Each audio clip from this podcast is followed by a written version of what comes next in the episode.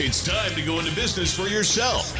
Get ready for another episode of the Franchise Academy Podcast. Education, insight, and inspiration. Here's your host, small business and franchise expert, Tom Scarda. Hello and welcome to another episode of the Franchise Academy. My name is Tom Scarda, and today we have a great podcast with a pet industry franchise that I know and love.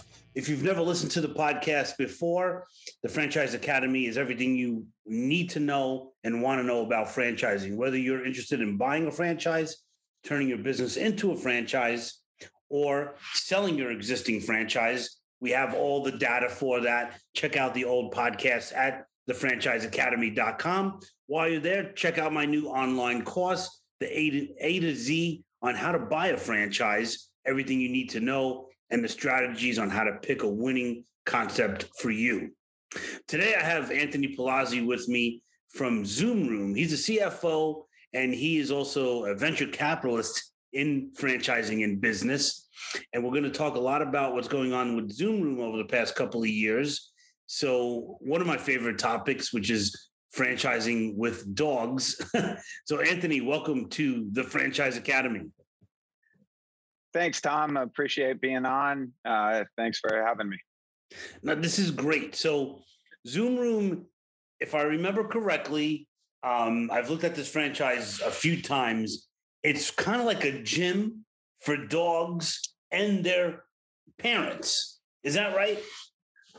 Yeah, we like to use our slogan of we don't train the dogs, we train the people who love them. And so the model is basically, as you said, a gym where people and their dogs can come and play and socialize and get activity. Very cool. So you're the president of AP Franchise Concepts. Well, what is that? What does AP do? Yeah, so AP Franchise Concepts is my firm. It makes investments in emerging brands, franchise or corporate, and helps them grow. So typically, the brands are usually 5 to 10, maybe 15 units when I get involved, and we're trying to bring them to 50 to 100 units to the point at which they gain kind of scale in the industry.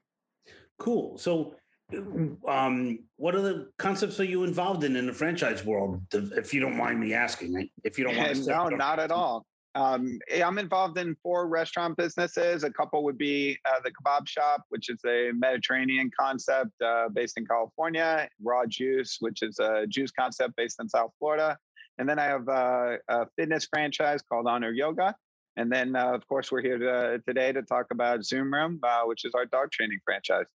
Awesome. And give my regards to Maria at Honor Yoga. She is a great lady. So an excellent person. Yep.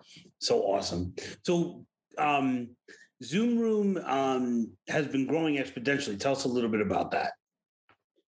Yeah, we, obviously in March 2020, we ran into COVID in the same way that everyone else did. And our business was shut down for a small period of time. But once it reopened, it's really been on a tear since. The concept is kind of naturally social distanced. I can explain that a little bit more. But really has been, as people have gone and spent more time at home and with their pets, it's really been a natural for the business to then come in, get them trained at Zoom Room. And we've just been on a tear, both with our existing units and with adding new units. That is so cool. And so, yeah, tell us about like the social distancing, how that just absolutely, it just kind of fits the model anyway, right? So what does that look like? Yeah. So with Zoom Room, we used to have, to be honest with you, a 6-foot rule about spacing between people. And I know it sounds weird to talk about that now. But from the early days of the concept, the idea was, being able to have enough space between the person, their dog, and the other person and their dog on a leash, which typically will be, kind of in that 4, 5, 6 foot length. And so we never have people that are closer than around 6 feet. And so when COVID started, we had a natural, explanation when they were talking about capacity or how many people could be in place. We were like, well, we always are 6 feet separated because of the length of the space between dogs. Yeah, brilliant. And so you had mentioned that you don't train dogs, but you train the owners. So like, what does that mean? Well, the reality is that in dog training, a lot of people focus on, somebody's got to teach the dog what to do. But the reality is that once you leave whoever you're training with, you might spend a half an hour, an hour with them and your dog, but then you're going to spend 23 hours with your dog without the trainer there, right? Or maybe, if you only go once a week, it could be, 7 times that amount that you're spending with your dog without the trainer there. So where's your pet getting the feedback from during all that time? They're getting it from you.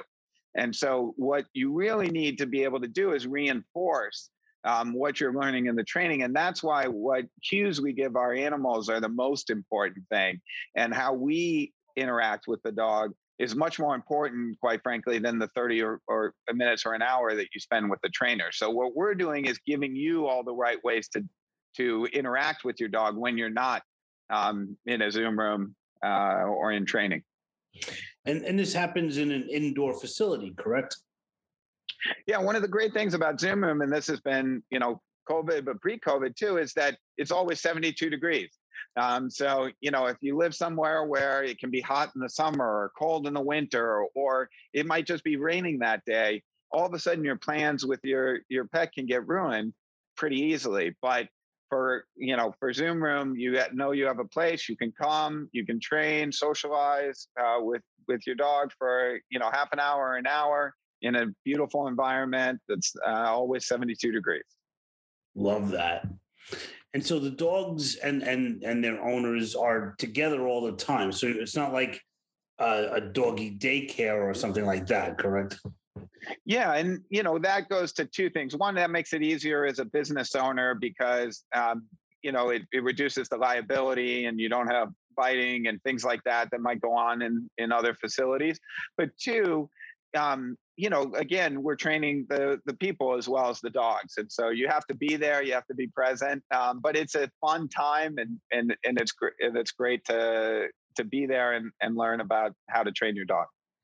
So how big is a facility typically? Typically with a single gym, it'd be somewhere in the 2,800 to 3,000 square feet. About half that would be the gym. The other half would be retail, bathrooms, a little bit of office space, front desk. If some of our franchisees, especially our newer ones, are choosing to add a second gym, so then it might expand up to about 4,000 square feet to add a second gym in. So 2 gyms under one roof? Yeah, and the idea there is that there are certain things like private lessons, orientations, things like that don't need a full size, our full size 1,400, 1,500 square foot gym. So you can have a second gym that's 800 or 1,000 square feet and do a lot of the services and keep your full gym just for the group classes and things where you need more space. That's awesome. Really good. So when you are looking for a franchise owner, are you looking for someone who loves dogs and wants to train dogs? Well, I don't want to say no, because we always love people who love dogs and want to train dogs, but it's certainly not a requirement to be a trainer or have any experience training dogs. What we found is that the most successful people in our franchise are people who understand business, who are looking at this as an opportunity to not only do something that they love, but also, also make some money along the way as well. And so, we tend to look for people who have some experience with dogs, but also, enjoy operating a business and want to be entrepreneurial. Does the owner have to be on site every day, or could it be run by a manager? It certainly can be run by a manager. We have the whole spectrum. We have owners who, you know, aren't on site at all and rely on a manager who operate multiple facilities. You obviously are going to have to operate that way at some point. And then we have owners who are the manager and the head trainer and do it all themselves. So it kind of varies by franchisee. Would you be able to pinpoint like a common characteristic among your most successful franchise owners? Yeah, I think there's two that I would say that really drive success. One is adopting the franchise system. I mean, one of the interesting things is that in franchising, you know, people are coming to the system because we've thought out and used our best knowledge to develop this whole system and process and make it easy to operate the business. But then some people don't want to follow the system. They don't want to take advantage of all those tools. They want to, you know, do their own things. And so, you know, clearly we want somebody who's going to follow the system because we spend a lot of time working and evolving and perfecting that system.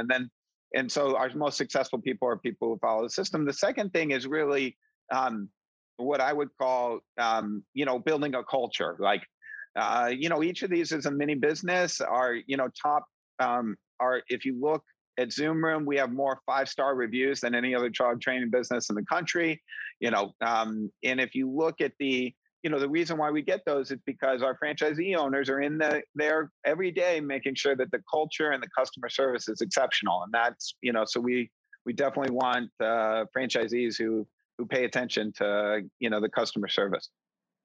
So what makes Zoom Room really unique compared to other franchise systems or that involve pets? Well, there's a couple of things. I mean, one, as you mentioned, because the owners are present with their dogs, that changes the whole dynamic a little bit. So it takes a lot of the issues that you tend to deal with, you know, potential biting issues, potential liability issues, those kind of things are taken out of the picture because the owner's always with their pet. And so a lot of the administration worries and stuff like that go away, and you get to spend a little bit more time focused on the training and those aspects. You know, the second thing is that we're a very data-driven franchise. You know, myself and our founder spend a lot of time really analyzing the data, running regressions, picking apart, you know, the business. And that's really allowed us to grow very rapidly and our franchisees to grow very rapidly. And so, you know, we just have a huge focus on the data, and we think that's important as we move forward. I think that's a big difference in this particular franchise is all that data. So what kind of data are you looking at? We look at everything. I mean, we look at occupancy in the class, right? How many dogs per class? We look at, you know, one. I'll give you an example. We did a quick case study a few years ago where we had heard from a franchisee, because we like to talk to our franchisees and hear about what they're seeing. And they mentioned at the time that they were just looking to get through, you know, to just try and get people to use their credits as quickly as possible. And we said, oh, that's interesting. And so we went and ran a big regression analysis on the frequency of how often people came in their first 4 to 5, 6 weeks, and whether or not it tied to how often they came over their lifetime. And the reality was there was like a 90%+ correlation. And so we could tell you who your best customers were going to be over their lifetime by their first, you know, 4 or 5, if they came 4 or 5, it varied by store a little bit. But if they came 4 or 5 times in their first 4 or 5 weeks, we could basically tell you that they're going to be a top, you know, customer for you. And so that allowed us then to structure kind of our pricing and scheduling programs to ensure that people got in the habit of coming once per week in the early days, and develop more people into that cohort. That is amazing, actually. And that's, you know, that's the kind of stuff that, in a mom and pop type of operation, whether it's dog training or not, really couldn't figure out. They just don't have that kind of analysis capability. Right. Well, one thing's the capability. The other thing is just the data points, right? I mean, a single individual operator, like we tell our franchisees, like, look, you know, you're going to look at the data from your business. We're going to look at the data from all of the franchisees' businesses, right? And that it allows us to see things and trends and draw conclusions that you wouldn't be able to see just looking at one site or a couple sites if you're a multi-unit operator. So having access to all those data points is huge for us, and we take advantage of it. Yeah, for sure. How many units do you guys have up and running now? Yeah, so we have 15 currently. We're going to have 3 to 4 more opening by the end of January. And we're targeting to have 40 open by the end of next year. Cool. Are you looking for any specific areas, regions, or just anywhere there's dogs? It's great. It's great you say that. The reality is that we think that, we tend to focus on the top 50 to 100 MSAs. So we do believe that rural areas are not a good fit for the brand. If you think about, dogs and the opportunities to take your dog and play with them or socialize with them or train them, there's a lot more, open space in rural areas. You can go to somebody who might be training agility at a barn or something like that. In cities, you don't have those same kind of opportunities. You're pretty much limited to the dog park. Maybe a parking lot or something like that. A lot of the places are off limits for dogs. So in those metropolitan areas, we think are perfect for Zoom Room to exist. And so, in terms of across the country, we're pretty much across the country at this point. And by the end of next year, we're opening several facilities in the Midwest and Ohio and Iowa and Michigan.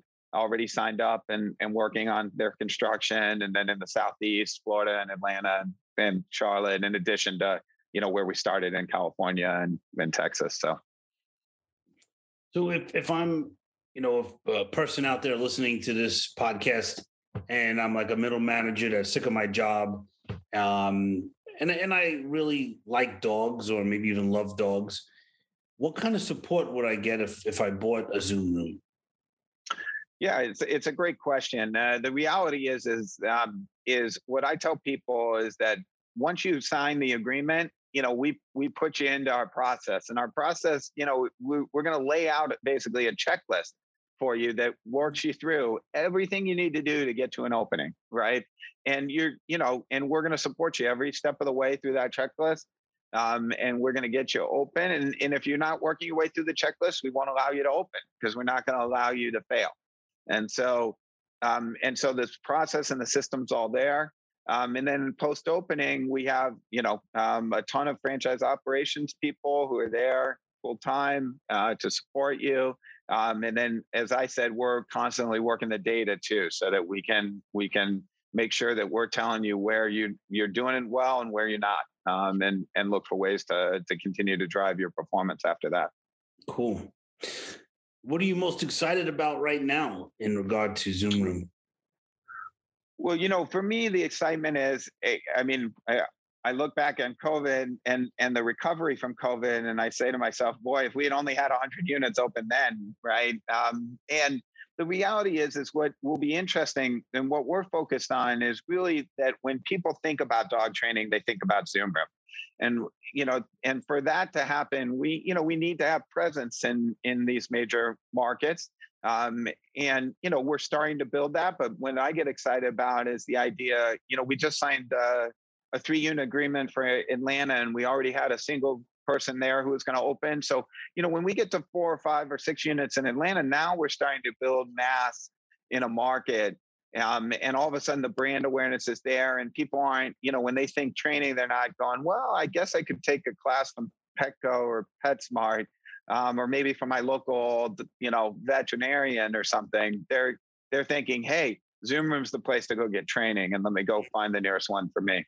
That's it. The McDonald's of training. That's right. Well, that's awesome. What is one myth that you could bust right now about either dog training or franchising? Franchising in general, I think there's a myth that if you're growing the fastest, you're the best franchise. And I think that people get enamored with the hottest, latest thing. And the reality is that you want to make sure that it's a concept that's being built for the long term and that's going to be there for the long term, right? And we talk about COVID, people say, well, you got, more pet adoption during COVID. So does that mean you're going to get a burst in your business and then it's going to come back down? And it's like, well, but those dogs are going to be around for the next, 10, 15 years. And then people are going to get another one because they missed, their pet. And so, it's a long cycle. It's not like, Zoom conferencing where maybe all of a sudden people just go back to the office. Right. But it's something that, that isn't easily walked back from. So I think we're excited about, in franchising, I think you have to make sure you do your diligence and really pick a concept that's going to be around for the long term and that's doing things the right way and building the process and infrastructure to support you and not get too enamored with the latest fad. Very well said. That's my mantra. Do not become infatuated with a concept. And, right. Find something that is, really supposed to be a franchise and not just a fly by night, like somebody decided I'm going to franchise this business because I want it. Yeah. So that's great. I know that you and Mark are putting great, Mark being the founder of the concept, a lot of great work into the foundation of this business to support your franchise owners all over the country. And so I appreciate that. And I know your franchise owners really appreciate it. So I want to thank you very much for being on the show. But before we go, any parting words or advice to the listeners if they're thinking about franchising? I think that I just leave it kind of a bit of an add-on to what we just talked about. But, just do your research, really understand what it is that you're going to be doing on a day-to-day basis within the franchise, what you're going to spend your time doing, understand that from other franchisees within the franchise. And, and really focus on the economics. Like, there should be really good disclosure in the item 19. There should be, very good transparency from other franchisees. And just make sure you do your homework so that you really understand, what your expectations should be when you get involved in a franchise. That's great. That advice makes my job much easier as a franchise consultant. That's exactly what we want our people to do. So I thank you a million for being on the show, and we will catch up with you soon. But thanks so much, and have a great day. Thanks, Tom. Really appreciate it. Have a great day. My pleasure. This has been another episode of the Franchise Academy Podcast. For more info, go to our website, thefranchiseacademypodcast.com. Remember to subscribe to Tom Scarda's YouTube channel for educational videos on franchising, education, insight, and inspiration.